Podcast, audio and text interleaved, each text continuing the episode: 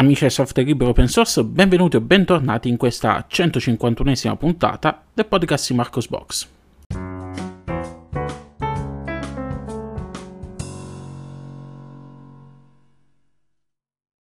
E rieccoci qui in questa nuova puntata del podcast di Marcos Box a commentare con voi le principali notizie dal mondo del software libero open source delle ultime due settimane. Eh, c'è stata in mezzo la, la pausa, la, la, piccola pausa estiva, ho avuto giusto una settimanella di, eh, di ferie, la settimana prossima si viene a lavorare, non ci voglio andare a lavorare, perché devo tornare a lavorare?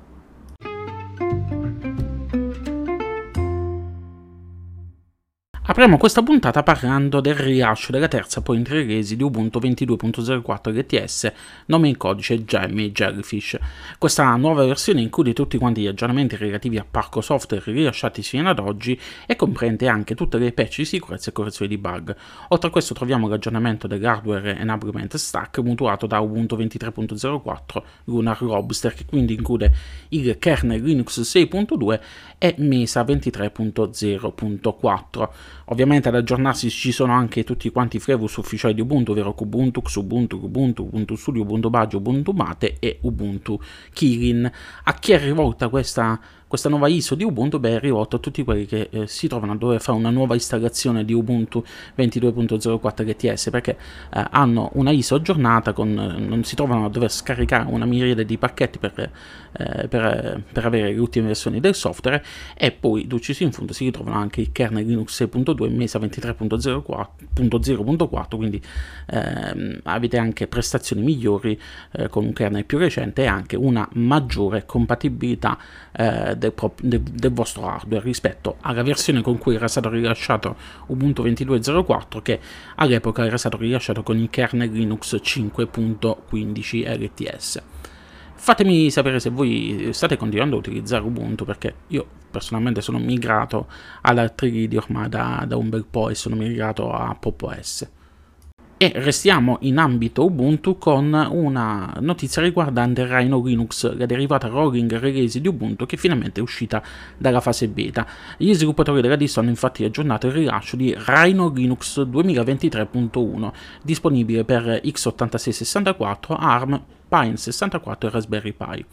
Qual è la particolarità di Rhino Linux? Come abbiamo detto, che è una distribuzione tipo rolling release, quindi ehm, è una Ubuntu con rilasci continui, eh, quindi si basa sul, sul ramo in sviluppo eh, di, di, Ubuntu.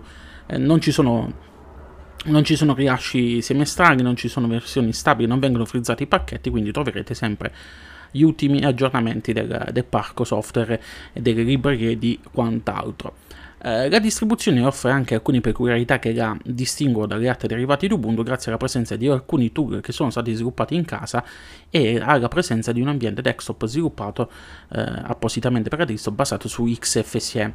Eh, fra i tool quello che ehm, andremo a utilizzare più spesso, quello che che è più, eh, che è più sotto occhio di tutti quanti, è Rhino PKG, che è un meta package manager che combina apt, packstyle, flatpak e Snap tutto in un'unica interfaccia utente bella, semplice da utilizzare che ci consente di installare, rimuovere, cercare e aggiornare tutti quanti i gestori di pacchetti in una volta sola.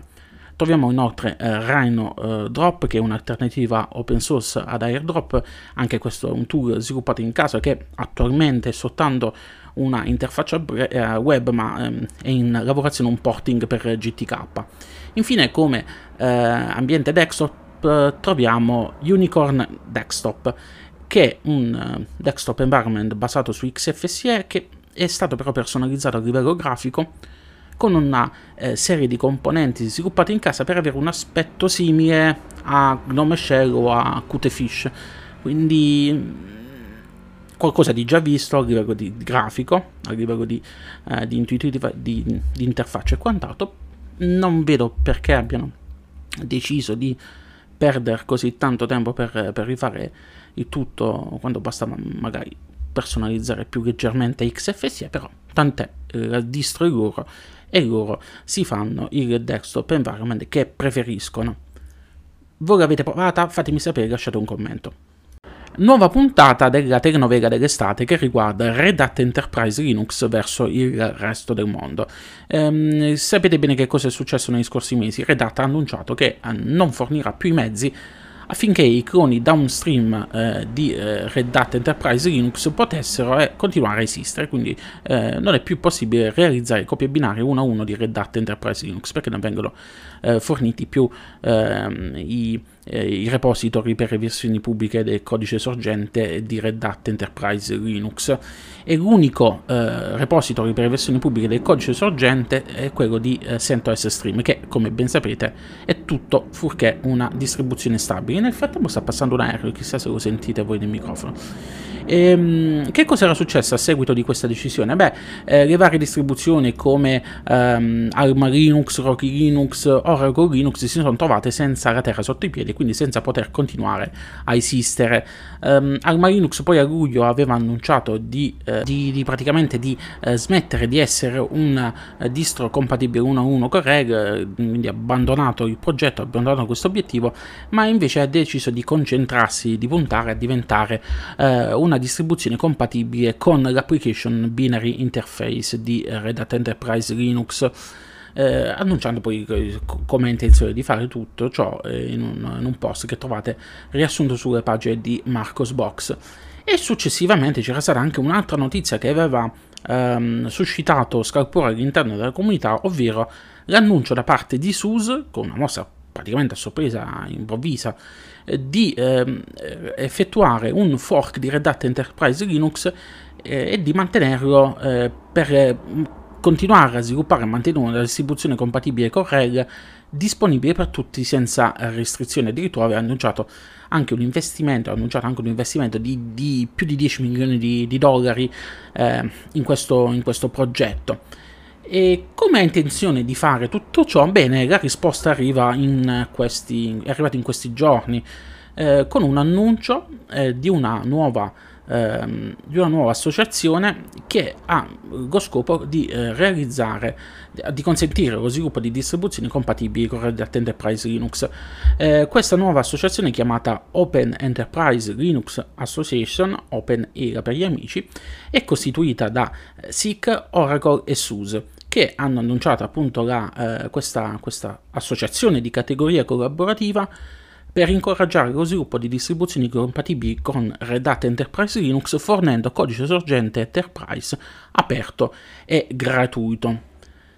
A partire dalla fine di, di quest'anno, OpenAI eh, fornirà i sorgenti necessari per esistenze di downstream compatibili con Red Hat Enterprise Linux, concentrandosi ovviamente inizialmente sulle versioni ehm, 8, eh, 9 e forse anche la 7 di Red Hat Enterprise Linux, non è detto che eh, fornirà codice per la 7. Comunque il progetto si impegna a garantire la disponibilità continua dei sorgenti di OpenAI alla comunità a tempo indeterminato. I principi fondamentali di OpenAIA, eh, che riflettono quindi lo spirito del progetto, includono la piena conformità questo, allo standard esistente, aggiornamenti rapidi, eh, correzioni eh, di sicurezza, trasparenza, trasparenza nelle, nelle, nelle decisioni, eh, progetto incentrato sulla comunità, garanzia che le risorse eh, rimangano libere e ridistribuibili per tutti. Vedremo, ci, ci, faremo delle risate nei prossimi mesi ehm, se non incorreranno in in cause legali, mm, anche se penso che abbiano studiato bene la, eh, la mossa per evitare, per evitare problemi. Eh, vedremo come si evolverà la situazione. Uh, onestamente non sono, non, non sono, un fanboy di Red Hat Enterprise, Linux, mm, o meglio in genere non sono un fanboy di Red Hat e non sono un fanboy di SUSE, non sono un fanboy di Oracle, non sono un fanboy di eh, nessuno. Eh, e non faccio, non mi, non mi schivo né da, uno, né da una né dall'altra parte. Guardandolo esternamente mi viene da domandarmi ehm, perché non cercare di imporre invece uno standard nuovo? Sì, lo so, la gente cerca eh, Red Hat Enterprise Linux a livello aziendale e quindi vogliono Red Hat Enterprise Linux e loro hanno fiutato l'occasione per eh, fornire una distribuzione eh, compatibile con Red Hat Enterprise Linux e man- fa- fare dei business eh, su questo. Però ripeto, mh, mm, a, tutti questi big avreb- a- avevano, hanno la forza per potersi eh, consorziare per fornire un nuovo standard. Io non, veramente non capisco queste scelte perché come è stato ri- ri- detto anche da alcuni commentatori sul blog, ehm, questa mossa sembra che alla fine va a rafforzare anche, il, va anche a vantaggio di Red Hat mantenendo e rafforzando e diffondendo la sua base. Boh. sta a vedere adesso anche come si comporterà Alma Linux alla luce di, di questa decisione, se poi non, sarà, non salirà anche lei, anche lei sul, sul, carrozzone e deciderà di, eh, di rilasciare la, la, propria distro basata su, su, quello che, su codice che verrà rilasciato dall'Open Enterprise Linux Association. Ma vedremo nei prossimi mesi chi vivrà, quale dei soggetti vivrà, se questo progetto andrà avanti per anni o se si arenerà. I soldi comunque non gli mancano a Oracle, SUSE e SIG. Vedremo. Voi che cosa ne pensate? E continuiamo a parlare di SUSE con un comunicato stampa che è arrivato proprio fresco fresco nelle scorse ore. E SUSE, eh, l'azienda che sta dietro a SUSE Linux Enterprise, ha annunciato che il suo azionista di maggioranza, Marcel Lux SAR, Marcel per gli amici, intende privatizzare l'azienda cancellandola dalla borsa di Francoforte attraverso una fusione in una entità lussemburghese non quotata in borsa che eh, avrà una forma giuridica di una SA. Non chiedetemi che cavolo significa tutto questo nel linguaggio ehm, legalese del Lussemburgo. Vabbè, comunque, la notizia in soldoni è che eh, smette di eh, essere una, eh, un'azienda quotata in borsa e diventa eh, privata. Quindi eh, SUS diventerà privata e vedremo nei prossimi mesi, nei prossimi anni quel che accadrà a SUS se, se magari questa sarà una buona notizia perché arriveranno nuovi, nuovi soldi o se mh, mm, ci saranno eh, ci saranno ripercussioni su, sul futuro di SUSE, sul futuro anche di OpenSUSE. E torniamo a parlare della mia distribuzione preferita del momento, del momento perché sapete bene che sono un girovaco delle distribuzioni, ovvero di, uh, di Pop. Gli sviluppatori di System76 sono tornati a aggiornarci sullo sviluppo di Cosmic Day, nuovo ambiente desktop scritto in Rust, che vedremo in futuro su Pop OS e su qualsiasi altra distribuzione che vorrà adottarlo. E, ehm, quali sono le novità che ci sono state presentate questo mese? Beh, una novità riguarda ehm, quella, la gestione delle personalizzazioni dell'aspetto del desktop. Eh, per integrare le personalizzazioni alla base di Cosmic 3 si sono assicurati che il sistema sia completamente temizzabile. Saremo in grado di personalizzare l'aspetto del nostro sistema direttamente dalle impostazioni di Cosmic. Ehm, Potremo passare dalla modalità chiara a modalità scura, potremo scegliere il colore dell'accento, sarà possibile modificare lo sfondo dell'applicazione, la tinta eh, della tavolazione del testo dell'interfaccia, la tinta della, della tavolazione, quindi potremo mh, personalizzare i colori del, dell'interfaccia di eh, Cosmic Deck come meglio eh, preferiamo. E questa è una cosa molto positiva perché dai primi screenshot, non so se vi ricordate, ve ne avevo parlato nei, eh, nelle, nelle, scorse puntate del podcast commentando, commentando lo sviluppo iniziale di Cosmic Deck, mi ero lamentato del, dei temi che erano stati scelti inizialmente eh, per, per, la distribuzione, per, per il nuovo ambiente desktop ehm, definendoli orribilanti e adesso invece con tutto questo livello di personalizzazione che noi abbiamo con gli accenti, con i sfondi dei ehm, la palette colore, insomma che possiamo modificare tutto alla Windows, diciamo pure, diciamo pure sì, senza avere paura di, eh, di dirlo, senza, senza essere tacciati per, eh, per fanboy di Windows. Una cosa buona aveva fatta Windows e finalmente hanno deciso di copiarla quasi tutti, eh, perché poi ho visto che recentemente anche sulla versione 6 di Plasma eh, sarà molto temizzabile il, eh, il, desktop environment. Comunque torniamo a parlare di Cosmic, dicevo, ehm, hanno, fatto, hanno mostrato alcuni screenshot che mostrano quali sono le possibilità di personalizzazione, andate a vedere sulle pagine di Marcosbox. È stata aggiunta poi una API alla libreria di widget libcosmic per fornire un framework per lo sviluppo di applicazioni e applet in Cosmic DE, quindi una cosa che a noi non ce ne frega niente, ma se siete programmatori siete interessati a questa cosa. Um, il, il tagging con il mouse è stato progettato eh, come ben sapete insieme al tagging con la tastiera come due parti della stessa funzionalità e sono state fatte questo mese delle modifiche, sono state presentate quelle modifiche che, ehm, che consentono di, di, avere un tagging funzionale sia da, da tastiera che da, eh, da mouse. Eh, è stato poi eh, migliorato l'applet per le notifiche che è stato integrato adesso in Cosmic DE e a differenza di quanto accadeva su POS 22.04 LTS le notifiche esistono su un applet propria separate dal calendario e ehm, la gestione sarà eh, migliore, sarà più funzionale. Ci sono poi alcune correzioni che sono state fatte per implementare meglio il supporto a X-Wayland e infine, non per importanza, anzi in questo caso è una cosa eh, ben più importante de- di personalizzare l'aspetto del desktop, adesso le applicazioni che richiedono l'autorizzazione dell'utente per eseguire determinate funzioni, come ad esempio, che ne so, l'utilizzo del microfono per una chat virtuale in Jitsi o Zoom, ehm, vengono mantenute isolate dal resto del sistema, quindi per proteggere al meglio la privacy dell'utente.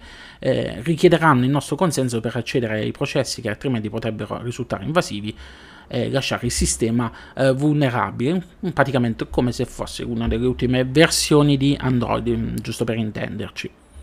Io sono molto fiducioso in Cosmic 3, non vedo l'ora di poterlo provare, speriamo che arrivi qualcosa di installabile davvero a breve. Magari se tutto andrà bene, se, da quel che ho capito, dovrebbe arrivare qualcosa entro, entro la fine dell'anno. Beh, speriamo, speriamo. Voi che cosa ne pensate di Cosmic 3? Vi fa schifo? Vi piace?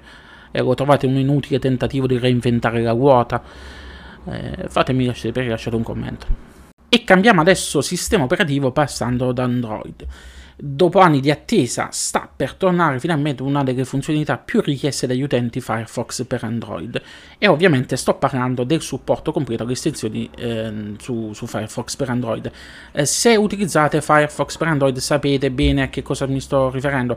Fino al 2020, fino a quando non è stata introdotta la nuova versione di Firefox per Android, il supporto alle estensioni era presente, potevamo installare qualsiasi applicazione di terze parti e potevamo eh, gustarci tutte le estensioni che siamo abituati a utilizzare su, eh, su, su desktop, eh, su, sulla versione desktop di, di, di Firefox. Uh, successivamente è stata introdotta la nuova versione di Firefox per Android nel 2020 ed è stato uh, tolto il supporto alle estensioni di terze parti. Eh, come step intermedio nel corso del tempo sono state poi reintrodotte in via via una serie di estensioni verificate come ad esempio eh, uBlock Origin però il sistema non era un vero mh, mm, supporto completo alle estensioni mh, mm, non, era, non, era, disponibile era disponibile eh, con diciamo così un, uh, un escamotage quello di uh, abilitare le collezioni di estensioni vabbè ma è una cosa che non, eh, non era uh, non era una cosa che facevano tutti quanti, non era la portata di tutti, non era una cosa automatica out of the box. Adesso fortunatamente le cose stanno per cambiare perché Mozilla ha pubblicato sul blog ufficiale una chiamata alle armi per gli sviluppatori di terze parti e nei prossimi mesi finalmente Mozilla rilascerà eh, un aggiornamento di Firefox con il supporto per un ecosistema aperto di estensioni eh, che sarà disponibile sul sito addons.mozilla.org.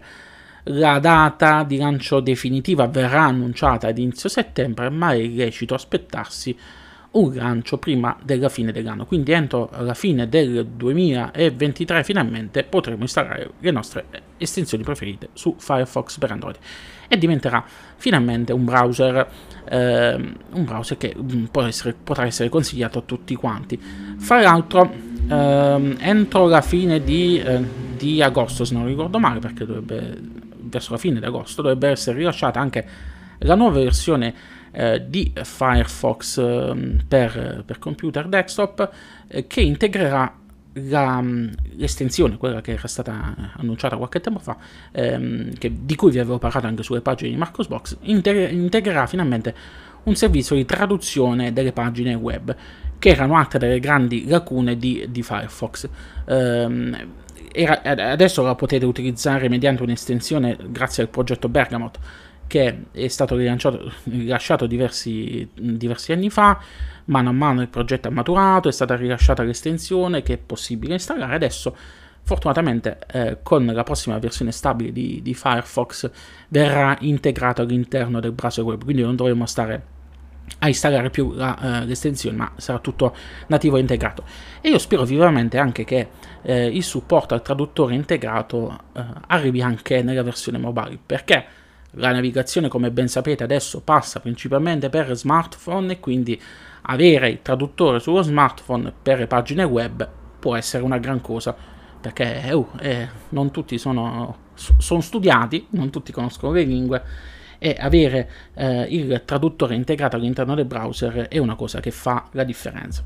tutti quanti i principali browser basati su Chromium, poi hanno introdotto anche dei traduttori alternativi a quello di, di Google, eh, quindi Vivaldi utilizza un suo traduttore, Bra- eh, Brave utilizza un altro suo mm, motore di traduzione, Firefox è rimasto l'unico che sta lì a guardare gli altri spaesato.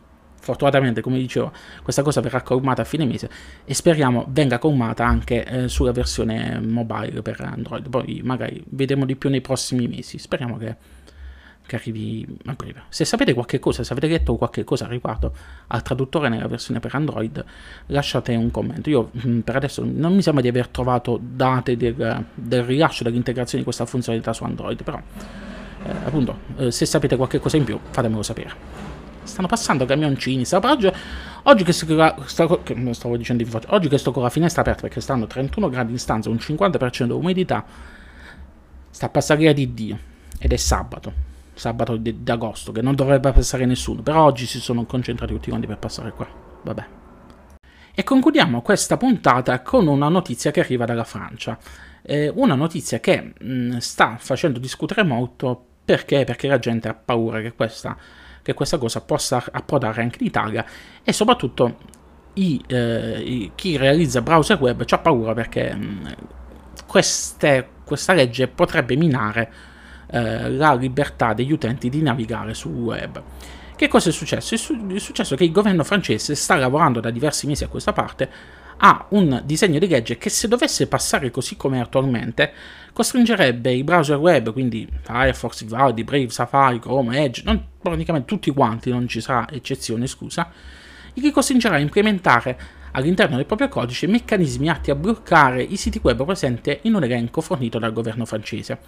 Tutto nasce dal disegno di legge SREN, eh, il cui scopo è anche nobile, quello di regolamentare meglio lo spazio digitale, tutelare gli utenti Linux, quindi proteggere i bambini dalla pedopornografia online, eh, proteggere da truffe, molestie, disinformazione eh, e quant'altro. Quindi un nobile, un nobile, una nobile motivazione, se non altro eh, qua l'inghippo, l'inghippo è come viene fatto notare da, da Mozilla che è dovuto intervenire con un articolo a riguardo e ha lanciato anche una petizione online liberamente sottoscrivibile da chiunque per cercare di far capire al governo francese che questa è una, eh, questa, questo disegno di legge così come proposto è una eh, cosa molto pericolosa, perché eh, che cosa si dice all'interno di questo eh, disegno di legge? Eh, nell'articolo 6, in particolare nei paragrafi 2 e 3, ehm, si dice che al fine di attuare le misure di blocco, quindi di, di, di immagini, di contenuti eh, pornografici pedopornografici, mh, proteggere truffe online, molestie, disinformazione e quant'altro,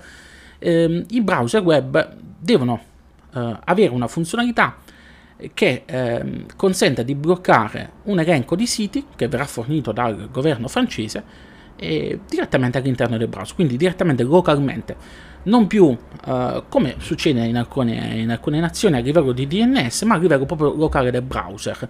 Eh, interverranno sui nostri dispositivi.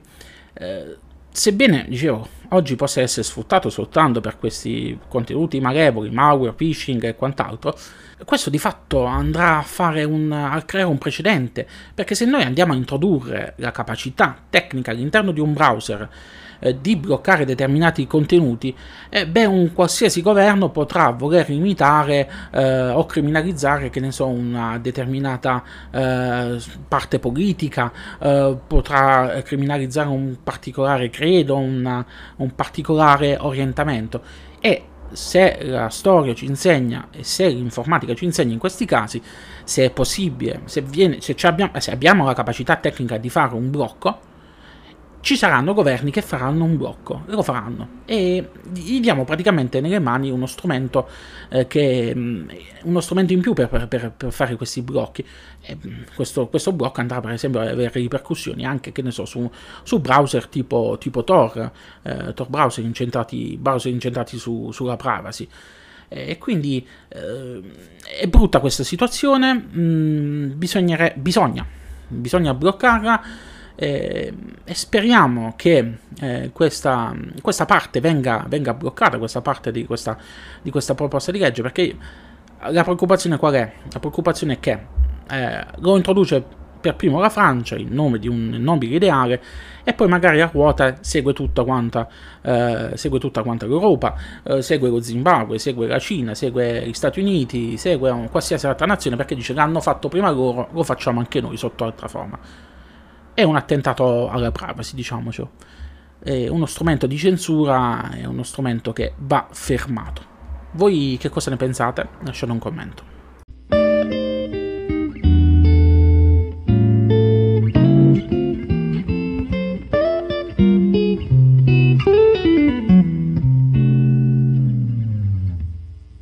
E con questa ultima notizia si conclude qui questa 151esima puntata del podcast di Marcos Box. Come sempre vi ricordo che potete seguirmi sulle principali piattaforme social, vi invito a iscrivervi numerosi alla pagina Facebook, al profilo Twitter X, come lo volete chiamare. Eh, seguitemi su YouTube, dove è presente il canale dove posto anche video non inerenti al blog, ma anche recensioni e quant'altro. Eh, mi trovate su LinkedIn, mi trovate su Mastodon nella fattispecie nell'istanza Mastodon 1, ma sapete come funziona Mastodon, potete andare da qualsiasi parte.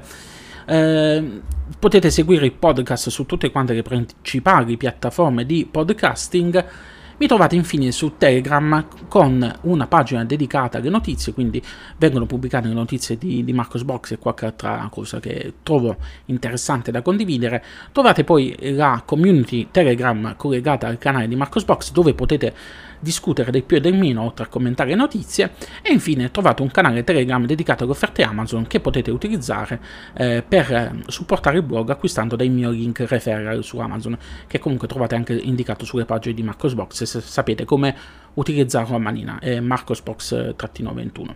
Infine, se volete supportare il blog, vi ricordo che potete farlo anche mediante l'acquisto di una VPN a vostra scelta tra eh, Surfshark, eh, NordVPN e Atlas VPN, perché fanno parte tutte dello stesso cucuzzaro. Ci sono diversi, ehm, diverse particolarità in queste tre VPN con diversi prezzi. Le trovate riassunte in un articolo che trovate sulle pagine di Marcosbox, un bannerino laterale, dove trovate poi i link affiliazione a questi tre mh, servizi. Lunga vita e prosperità a tutti quanti e ci riaggiorniamo la prossima settimana, spero, con una nuova puntata del podcast di Marcos Box e con nuove notizie. Ciao ciao!